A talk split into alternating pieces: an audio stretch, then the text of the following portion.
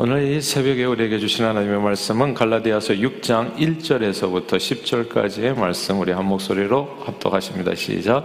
형제들아 사람이 만일 무슨 범죄한 일이 드러나거든 신령한 너희는 온유한 심령으로 그러한 자를 바로잡고 너 자신을 살펴보아 너도 시험을 받을까 두려워하라. 너희가 짐을 서로 지라. 그리하여 그리스도의 법을 성취하라. 만일 누가 아무것도 되지 못하고 된 줄로 생각하면 스스로 속임이라. 각각 자기 일을 살피라. 그리하면 자랑할 것이 자기에게는 있어도 남에게는 있지 아니하리니 각각 자기의 짐을 질 것이라 가르침을 받는 자는 말씀을 가르치는 자와 모든 좋은 것을 함께 하라. 스스로 속이지 말라 하나님은 업신여김을 받지 아니하시나니 사람이 무엇으로 심든지 그대로 거두리라. 자기 육체를 위하여 심는 자는 육체로부터 썩어질 것을 거두고 성령을 위하여 심는 자는 성령으로부터 영생을 거두리라. 우리가 선을 행하되 낙심하지 말지니 포기하지 아니하면 때가 이름에 거두리라. 그러므로 우리는 기회 있는 대로 모든 이에게 착한 일을 하되 더욱 믿음의 가정들에게 할지니라. 아멘. 어, 코로나 사태가 벌어진 후에 미국에서 부쩍 아시안들에 대한 차별이 심해졌습니다. 멀쩡하게 길 가시던 이제 아시안 여성이 이제 폭행당하는 경우도 있었고 백주 대낮에 아시안 노부가 공격당하기도 했습니다. 지난 3월에는 애틀란타에서 이제 아시안 여성들이 총기 살해당하는 일도 있었지요. 많은 아시안 혐오 범죄가 이곳저곳에서 우후죽순처럼 발생하면서 한때 제발 우리를 아, 차별하지 말아주세요. 우리를 죽이지 말아주세요. 이런 아시안들의 시위가 LA 한인타운에서 벌어지기도 했습니다. 그런데 문제는 우리는 아, 백인들이나 흑인들 또한 아, 중남미 사람들이 우리 자신들을 이제 아시안들을 또 한국인들을 차별하는 것에 대해서 매우 억울하게 생각하고 또 분하게 생각하지만 한번 생각해 보면 우리 자신은 지금까지 타인 정도를 어떻게 대해 왔는지를 생각해 보면 아, 조금 부끄러운 면이 어, 없지 않습니다. 미국 내에서 우리 한인 분들은 이제 라티노 분들과 함께 일하는 경우가 많은데 이제 반말은 그냥 일상이고요. 못 알아들으리라 생각하고 이제 반말은 일상이고 이제 욕을 하는 경우도 적지 않아서 아, 때로 제발 좀 일할 때 욕하지 말아달라고 이렇게 부탁을 받기도 합니다. 아, 현재 대한민국의 외국인 수는 작년 말 기준으로 해서 230만 명이라고 하지요. 총 인구의 5%가 이제 한국 사람이 아닙니다. 그러니까 아, 외국에서 오신 분들이죠. 아, 이제 이분들에게 여쭤보니까 68%의 분들이 한국에서 인종차별이 있다라고 답했다고 해요. 이제 나머지 사람들은 아마 백인들인가요? 백인들에게는 이제 굉장히 좀 잘해주는 편이지만 아, 흑인이나 동남아 출신에 대한 차별이 심하다는 겁니다. 그래서 동남아 사람들은 특별히 한국말로 이제 똥남아 막 이런 식으로 표현해가지고 정말 이렇게 모멸감을 느끼게 만드는 순간이 정말 적지 않다는 거예요. 외국인 노동자들을 대상으로 해서 임금 착취, 체불, 욕설 그리고 부당 지시 등이 적지 않게 일어나고 있습니다. 아, 그러므로 세상에서 이 벌어지는 차별이라고 하는 악과 싸워 이기려면 아, 이게 남에 대해서만 얘기할 일은 아니라는 거 항상 우리 자신을 좀 돌아볼 필요가 있지 않을까 싶습니다. 바로 그 얘기가 이제 오늘 본문이죠. 우리 1절 같이 한번 읽어볼까요? 6장 1절입니다. 읽겠습니다. 시작. 형제들아 사람이 만일 무슨 범죄한 일이 드러나거든 신령한 너희는 온유한 심령으로 그러한 자를 바로잡고 너 자신을 살펴보아 너도 시험을 받을까 두려워하라. 아멘. 아멘. 여기에서 무슨 범죄한 일이 드러나거든 뭐 차별이랄지 뭐 이렇게 간음이랄지 여러 가지 뭐 이렇게 살인이랄지 무슨 모든 범죄한 일이 뭐 거짓말이랄지 아, 그리고 남의 것을 탐하는 것이랄지 무슨 악이나 뭐 잘못이 만약에 드러나게 되거든 온유한 심령으로 그러한 자를 바로잡으라. 그리고 너 자신을 살펴보라. 이제 이 구절을 우리가 주목해야 됩니다. 이 말씀을 통해서 우리는 세상의 악과 싸우는 크리스찬의 방식을 깨닫게 돼요. 그러니까 두 가지가 이제 설명되어 있는데 첫째는 무엇보다도 너 자신을 살피라입니다. 인종 혐오 발언이나 혹은 인종 차별적인 대우를 받게 되면 누구나 큰 상처를 입게 되죠. 남이 받는 일에 대해서는 뭐 어떻게 잘 참아라 쉽게 얘기하지만 내가 그런 일을 당하게 되면 정말 엄청 이제 아, 고통을 하게끔 되어 있습니다. 너무나 억울하고 분해서 아, 상대방의 잘못을 드러내고 상대방이 내 앞에 사과해 주기를 기대하지요. 그리고 어떻게 해서 이제 상대방의 말이나 태도를 확실하게 완전히 고치기를 원합니다. 아, 그러나 성경 늘 이렇게 얘기해요. 상대방의 잘못을 정정해 주기 전에 늘 먼저 자신을 살피라고 이야기합니다. 너는 어떠냐? 자기 자신은 어떠냐고요. 이게 굉장히 중요한 그 지혜로운 태도더라고요. 부부간에도 그렇고 자신 자식 교육에서도 마찬가지예요. 부부간에도 이렇게 약간 희럽될 때 항상 먼저 물어봐야 될 질문은 내 자신은 어떤가, 나는 어떻게 상대를 대해왔는가. 이거 생각하면 약간 목소리가 좀 작아지게 돼 있어요. 그렇게 흥분할 일이 아니라는 거.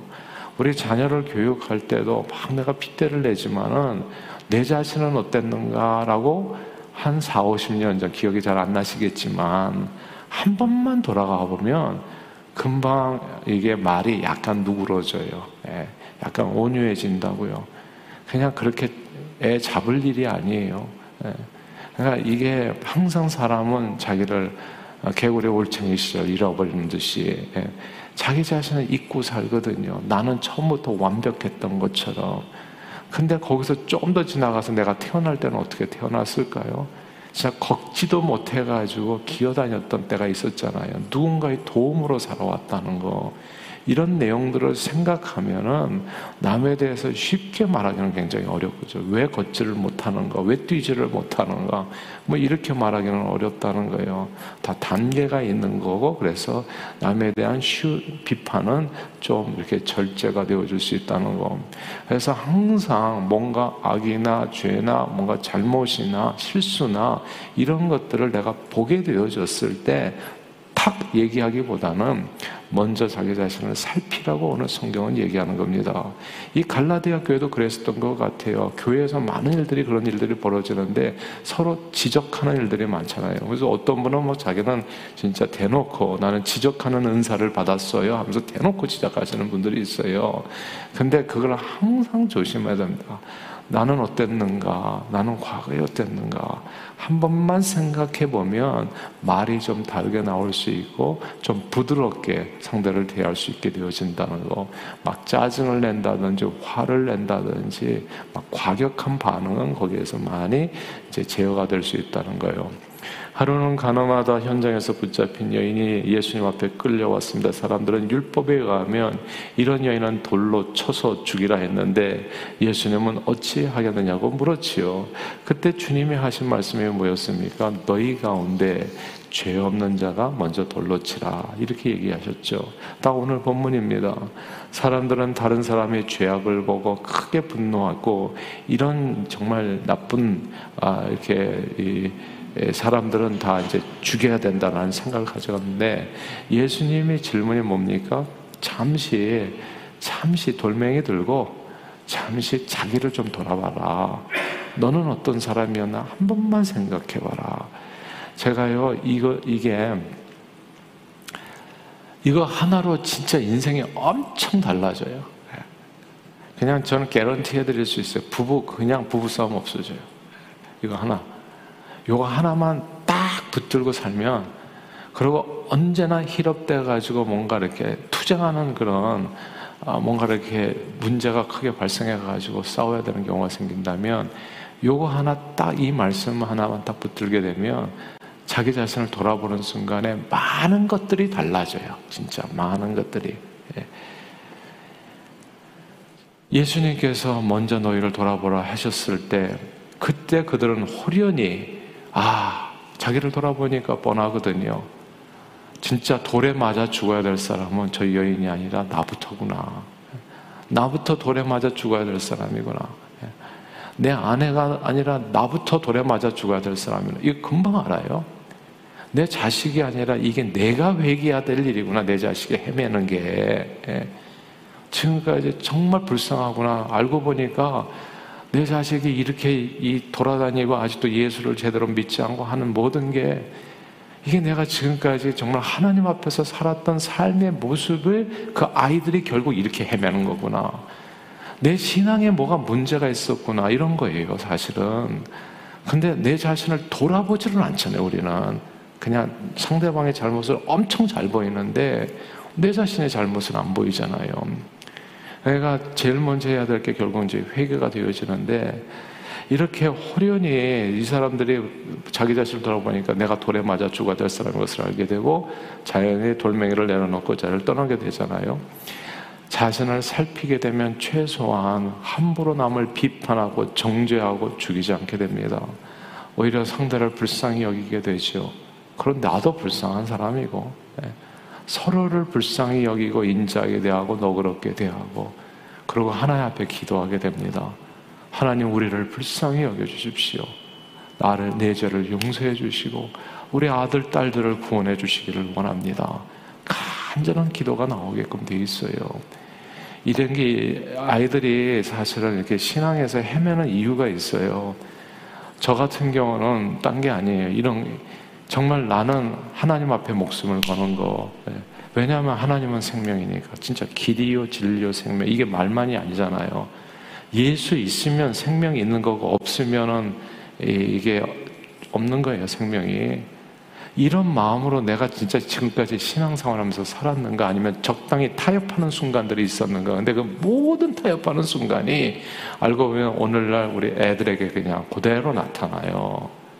그러니까 애들도 교회를 가끔씩 타협할 수 있다고 생각하는 거죠. 잠시 안 다닐 수도 있고. 그러니까 모든 것은 사실 어떻게 보면 내가 보여준 대로 가는 거예요.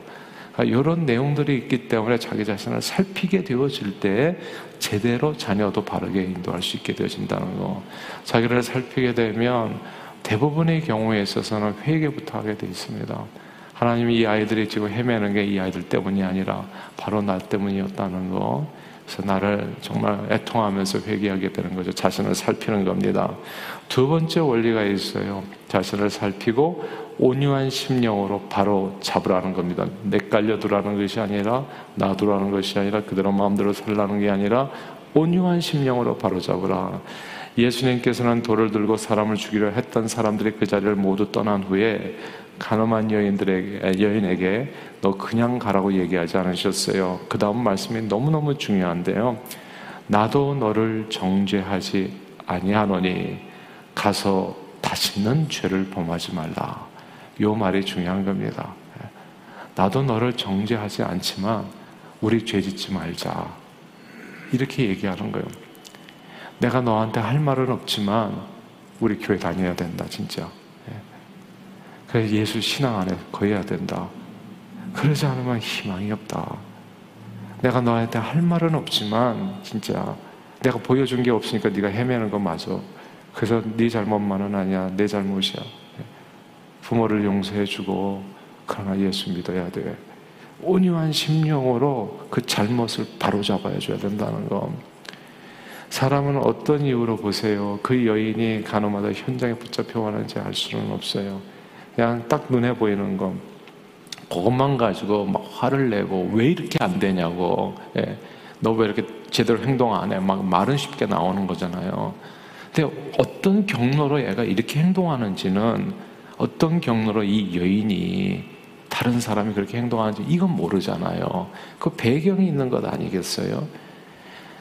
이, 아, 이 간호하다 현장에 잡힌 여인이 왜 그 자리에 있게 되었는지 어쩌면 남편을 만났는데 그 남편이 맨날 노상 아내를 때리고 소리 지르고 폭력적인 남편에게 노예처럼 시달리다가 어느 날 그냥 맞고서 그냥 피를 철철 흘리면서 울고 있는데 그 지나가던 어떤 남자가 말이지 너무나 불쌍해가지고 어떤 일이냐고 얘기해 주다가 그만 그렇게 그 사이에서 위로 주고받고 하다가 그 위로해 주는 남성에게 마음을 주었는지도 모르잖아요. 혹은 연약한 여인을 어떤 나쁜 이웃 남, 남성의 막 이렇게 겁탈하는 그런 현장에서 억울하게 붙잡혔는지도 모릅니다. 그 사정을 알지는 못하잖아요. 우리 문제는 뭐냐면 상대방의 사정은 마음은 헤아리지 않고 겉으로 드러난 것만 보지 그냥 공격할 때가 많은 거거든요. 사람들은 원인을 보지 못하고 나타난 현상만 보고 판단하기 때문에 여인이 사정에 어떻든 상관없이 간음하는 현장에서 붙잡혔다는 이유만으로 돌멩이 들고 쳐 죽이려고 했었던 겁니다. 그러나 보세요. 간음이라고 하는 이 부분은 어떻게든 잘못된 그 행동이면 틀림없습니다. 그래서 모두가 다 죄인이니까 나도 죄인, 너도 죄인이니까 우리 그냥 다 봐주자. 이렇게 되면 세상에 그냥 죄악이 넘쳐나겠죠. 범죄를 다 눈 감아줘야 되는 것은 아닙니다. 어떻게 해서든지 잘못은 바로 잡아줘야 됩니다. 내 자신을 돌아보면 나도 똑같은 죄인이기 때문에 아무도 정죄할 수는 없지만 동시에 내 안에 있는 죄를 포함해서 상대방에게 있는 죄까지 우리가 피를 흘리기까지 죄와는 분명히 싸워서 제거해야 되는 게 범죄하는 일들입니다. 우리가 다 부모를 공경하지 않는 죄인이니까 아이 그냥 그냥 부모 공경하지 않고 놔두십시다. 이거는 안 된다는 거예요. 제가 어제도 우리 아이들과 가정 예배를 드리면서 분명히 부모님 저기 제가 내년도가 되면 우리 아내부터 시작해가지고 환갑이 되거든요. 그래서 환갑 잔치를 제대로 해줘야 된다. 예, 이런 얘기를 해주는 거예요. 아이 뭐 왜 그렇게 해야 되는지 뭐 이 생일이 다 똑같은데 이제 그런 내용들을 바로 잡아줘야 된다는 거. 근데 제가 생각해 보니까 저도 우리 부모님 별로 잘 안 들렸어요. 그러니까 내가 별로 안 했기 때문에 그럼 너도 안 해도 된다. 이거는 아니죠. 그러니까 이게 회개하는 심령으로 이런 이런 부분들을 바로 잡아줘야 된다는 거. 왜냐하면 성경에 나오거든요. 부모를 공경하면 너 잘 되라고 하는 거다. 제가 언젠가 얘기했죠. 어떤 분은 뭐 11조를 강조를 못 한다는 거, 교회에서. 왜냐하면 사는 형편들이 너무나 어렵기 때문에. 저는 다르게 생각해요. 사는 형편이 어렵기 때문에 더 11조를 얘기하는 거죠. 하나님 앞에. 예. 그러니까 복 받으라고 얘기하는 거죠. 우리 아이들이 어, 너무나 힘들게 살니까 아이 신경 쓰지 마. 예. 그냥 부모 생을 잊어버려도 돼. 이렇게 얘기해 줄 수 있어요. 근데 그게 정말 그 아이를 위하는 게 아니라고요. 성경에는 부모를 섬기면 분명히 복을 받는 복을 받는 얘기를 해줘야죠. 그게 진짜 사랑 아니겠어요? 그 얘기를 해준다고요. 우리 안에 죄를 함께 회개하는 마음으로 제거하는 겁니다. 예수님은 바로 그 어려운 일을 하신 겁니다. 각각 자신을 돌아보게 해주셔서 한 여인의 생명을 구원하셨고 온유한 심령으로 그 여인을 바로잡아서 다시는 죄짓지 않도록 그렇게 인도해 주셨습니다. 성경은 어찌하여 형제의 눈 속에 있는 티를 보고 내 눈 속에 있는 들보는 깨닫지 못하느냐? 보라 내 눈 속에 있는 들보가 있는데 어찌하여 형제에게 말하기를 나로 내 속에 있는 티를 빼게 하라 하겠느냐?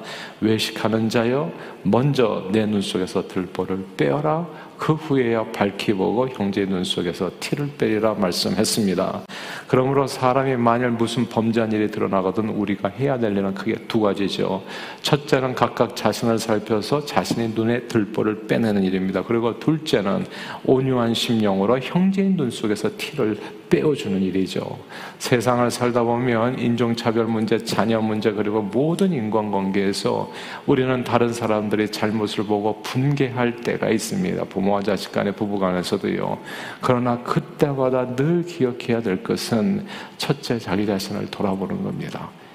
교회에서도 반드시 그렇게 하세요. 장로님, 집사님, 뭐 성도님, 무슨 제가 볼 때 옛날에 정말 그런 사람들이 좀 좀 있었어요. 왜 그렇게 남 얘기를 하는지 알 수가 없어. 그러니까 이런 말씀들을 잘 못 읽으시는 것 같아. 다른 사람 얘기할 거 있으면 자기를 돌아보라고요. 우리 교회가 왜 이렇게 더럽냐 얘기할 것 같으면 입을 닫으시고 자기가 이 쓰레기통을 들고 그리고 쓰레기 주우시면 된다고. 근데 우리는 나는 아무것도 안 하고 남의 잘못만을 계속 성토대회를 하는 게 이게 내로남불이라고 하나요? 이게 문제잖아요. 항상 기억해야 될 것은 첫째 자기를 돌아보고 두 번째 온유한 심령으로 나와 그 안에 있는 악을 제거하고 바로 잡아가는 겁니다. 먼저 우리와 함께 일하는 히스패닉 형제들을 인격적으로 대해주고 꼭 우리 한국 사람 대하듯이 존댓말 써주시고요. 어렵겠지만 꼭 그렇게 해주세요. 이런 데서부터 시작하는 거예요. 인종차별 문제의 철폐는. 나는 조금 더 행동하지 않고 나는 계속 이렇게 막 그냥 대하고 함부로 하면서 그냥 내가 당하는 것은 괴로워만 한다면 그걸 딱 네 글자로 내로남불이라고 하잖아요. 아시나 인종차별을 그 후에야 바로 잡아가야 된답니다. 먼저 한국에서 함께하는 230만 명의 외국인들, 특히 피부색이 조금 짙은 분들에 대해서 함부로 모욕하지 않고 우리와 똑같이 존중해주고 대우해주면서 외국에서의 한국의 인종차별에 대한 문제를 차근차근 온유한 심령으로 고쳐나가야 할 겁니다. 늘 각각 자신을 살펴 죄악에서 떠나는 우리 모두가 되기를 소원하고 이 세상 악을 온유한 심령으로 바로잡아가는 저 여러분들이 다 되시기를 주님 이름으로 축원합니다. 기도하겠습니다. 하나님 아버지 형제의 눈에 티를 보고 분개하기보다는 늘 우리 자신을 살펴 내 눈에 들보를 먼저 제거하고 죄에 대해서 함께 통하는 온유한 심령으로 형제를 도와 그 눈의 티를 빼어주는 저희 모두가 되도록 은혜 내려 주옵소서. 서로를 정죄하기보다는 서로를 죄로부터 구원하는 데 쓰임받는 저희 모두가 되도록 축복해 주옵소서 예수 그리스도 이름으로 간절히 기도하옵나이다. 아멘.